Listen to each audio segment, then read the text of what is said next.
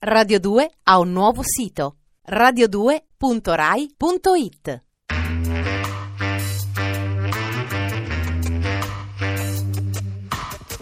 Alle 8 della sera. Il racconto delle cose e dei fatti.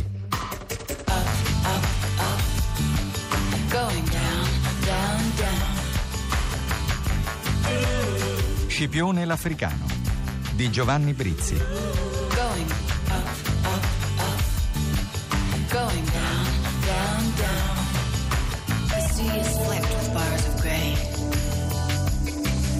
Scipione si trova così proiettato nel bel mezzo di una guerra, nel bel mezzo di una guerra che diventerà la sua guerra nel momento stesso in cui vedrà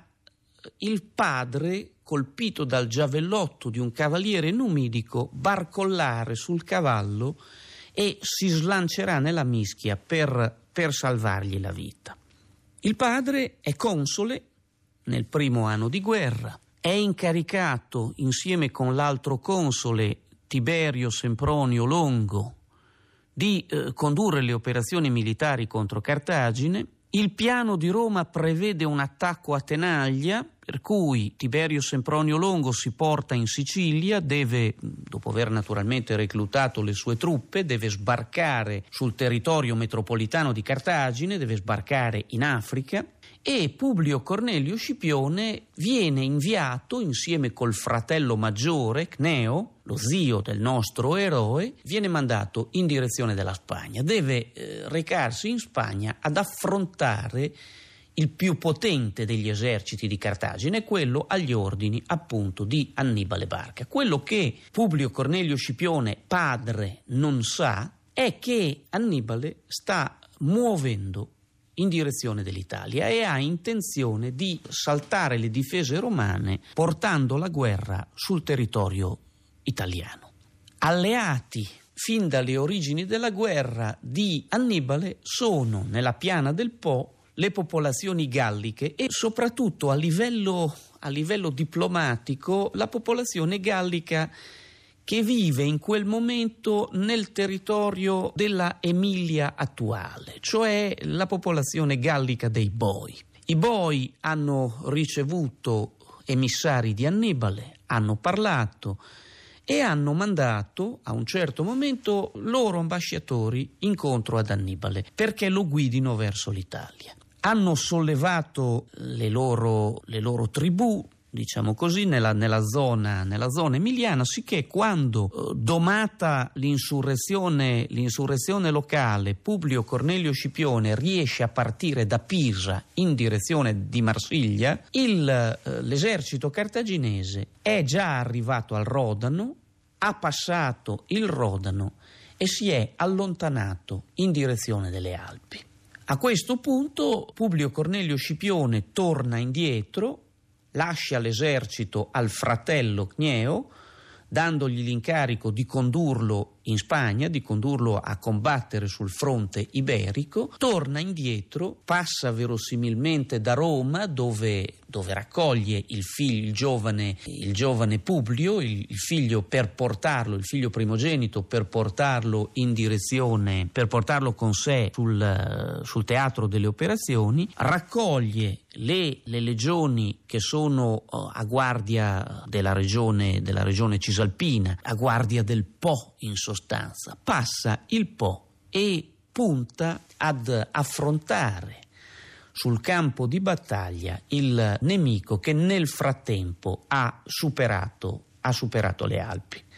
La guerra sarebbe finita se le legioni romane avessero sorpreso i punici, l'esercito cartaginese stremato dal passaggio delle Alpi. In realtà l'esercito cartaginese riesce a rimettersi in condizioni di combattimento.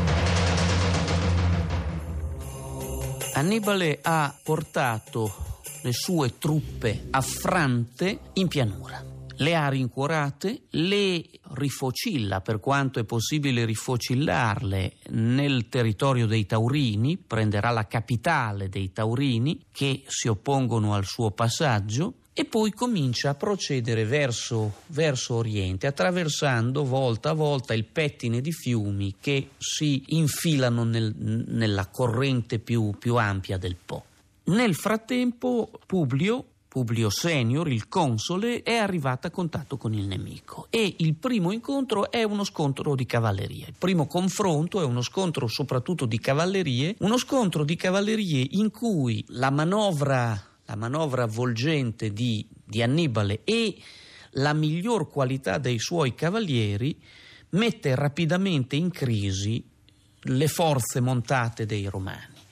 Forze montate che vengono battute con l'annientamento dei velites, cioè delle fanterie leggere, e vengono prese alle spalle soprattutto dalle cavallerie numidiche molto più agili molto, ed, ed, estremamente, ed estremamente capaci di muoversi su qualsiasi tipo di terreno. Il console stesso viene gravemente ferito e a questo punto torniamo a quell'aneddoto di cui abbiamo parlato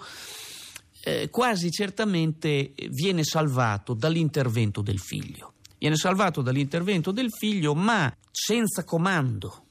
perché il magistrato che guida l'esercito giace sotto la, sotto la sua tenda gravemente ferito, l'esercito deve essere sottratto a un ulteriore a un ulteriore confronto con l'armata, con l'armata, di Annibale. Così l'esercito romano si sgancia e viene ad accamparsi, dopo aver passato il Po, viene ad accamparsi non lontano da Piacenza, dove ha sede una recentissima colonia romana, una recentissima colonia di latini, di diritto latino, fondata dai romani in quello stesso anno, nella prima parte di quello stesso anno, cioè nel 218. Qui, mentre le forze dei Galli affluiscono sempre più numerose nel campo di Annibale e in qualche caso affluiscono levando alte le teste dei romani uccisi, come succede per duemila fanti e mille cavalieri che erano inquadrati nell'esercito romano e che disertano nottetempo, dopo aver fatto strage dei romani stessi. Dicevo, le forze galliche accorrono sempre più numerose al campo di Annibale che dopo aver passato le Alpi con 26.000 uomini, si trova ad un certo punto ad avere sotto le sue insegne circa 40.000 combattenti. Occorre aspettare, l'esercito romano di Publio Cornelio Scipione conta circa 25.000 uomini e ha già subito delle perdite abbastanza severe, occorre aspettare che arrivi l'altro console, cioè Tiberio Sempronio Longo, il quale, richiamato dalla Sicilia, sta percorrendo la penisola con le sue truppe verso nord per unire le sue forze a quelle di Publio Cornelio Scipione. Riuscirà ad arrivare, riuscirà ad arrivare e troverà il collega, il collega ferito sotto la tenda, a un certo momento deciderà di combattere malgrado i moniti, i moniti di Publio che si è reso conto di come il nemico che hanno di fronte sia un nemico estremamente pericoloso. La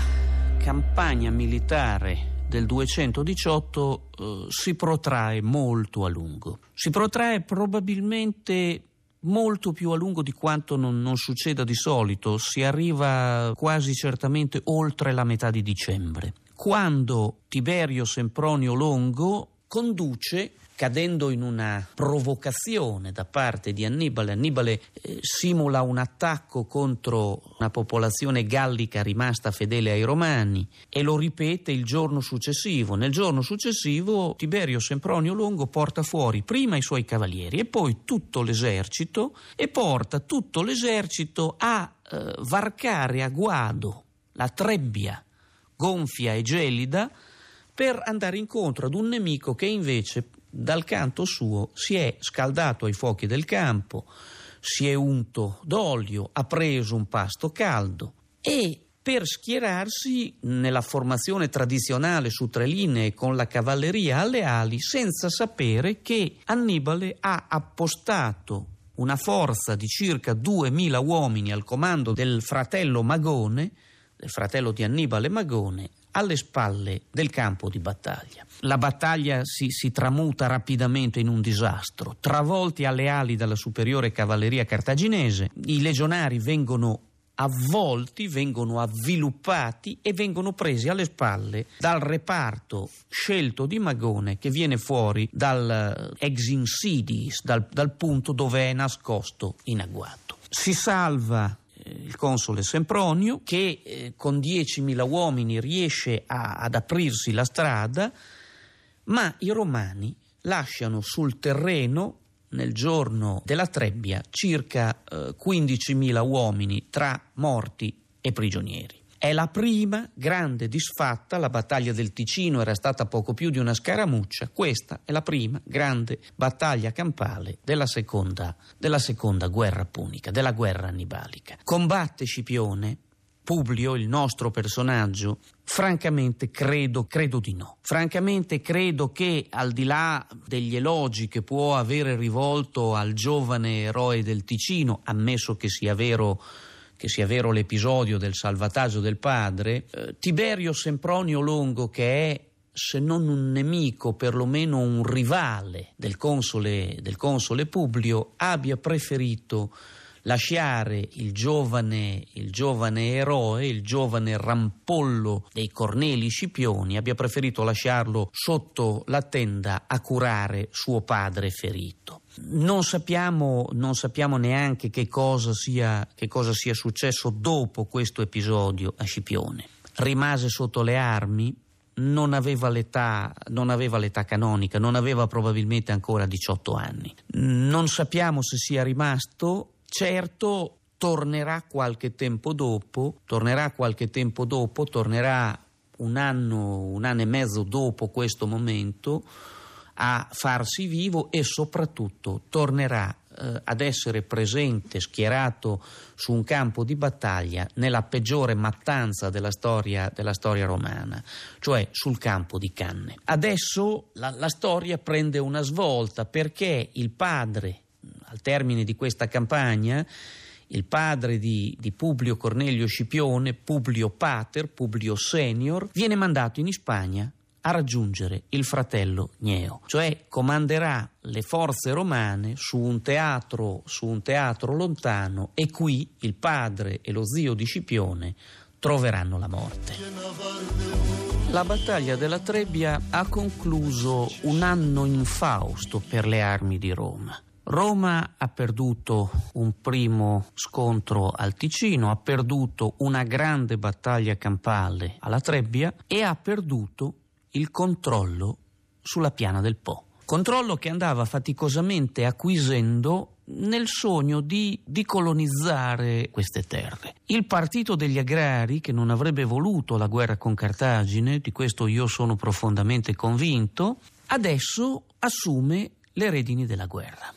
console per il 217, viene eletto un avversario della famiglia degli Scipioni. Viene, viene, eletto quel Caio Flaminio Nepote che aveva sostenuto con la sua proposta di legge sull'agro gallico piceno la cacciata dei Galli Senoni dalle loro terre, un'operazione onestamente di pulizia etnica, non totale ma abbastanza, abbastanza pronunciata, e la sostituzione con i coloni centro-italici che andava patrocinando la conquista della piana del Po. Uomo grande e impaziente, Caio Flaminio Nepote sogna probabilmente di rimettere, eh, di rimettere le cose a posto e quasi certamente la sua elezione al consolato induce Scipione ad allontanarsi dall'esercito non lo sappiamo in realtà, ma quasi certamente Scipione si fa da parte. L'anno 217 è un anno non più fortunato dell'anno precedente. Le due armate dei due consoli si accampano l'una presso Ariminum, la Rimini attuale, quella comandata da Servilio, dal console Servilio, l'altra vicino ad Arretium, nella zona di di Arezzo attorno ad Arezzo, quella comandata da Caio Flaminio, due piazze forti che sono collegate da una strada romana che le mette in contatto, la strada romana della Val Marecchia, che mh, attraversa la Val Marecchia.